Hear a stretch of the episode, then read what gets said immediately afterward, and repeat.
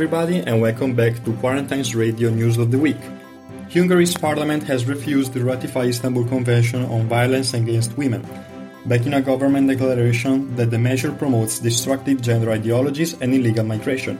Furthermore, Lőrinc Nacsa, a lawmaker from the Christian Democrats, coalition part of Fidesz, quoted that the treaty's text ideological approach is contrary to the Hungarian legal order and the conviction of the government.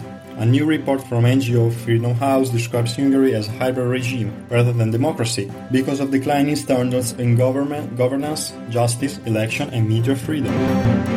Shadi Habash, young filmmaker and photographer, died in Cairo's Tora prison, the same prison where the activist Patrick Zaki is currently imprisoned. Habash was arrested in 2018 after directing a music video who mocked Egyptian President al-Sisi. He died after drinking hand sanitizer he had mistaken for water according to the public prosecutor. Human rights activists have alleged that Habash's death was the result of medical negligence.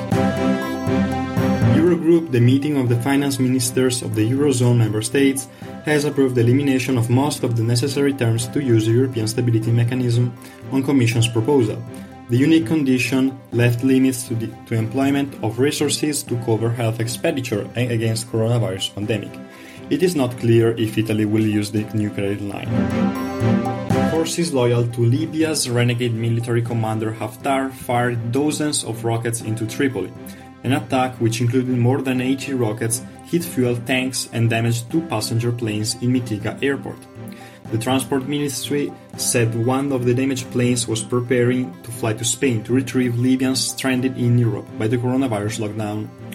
The airport has repeatedly been attacked by Haftar's Libyan National Army, which in April last year launched an operation to capture Tripoli.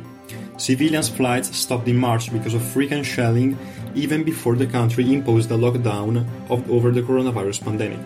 According to the United Nations, four fifths of the 130 civilian casualties recorded in the Libyan conflicts in the first quarter of the year were caused by the Libyan National Army ground fighting. This is all for now. Francesco Moreschi from the newsroom of L'Universitario. Up to you.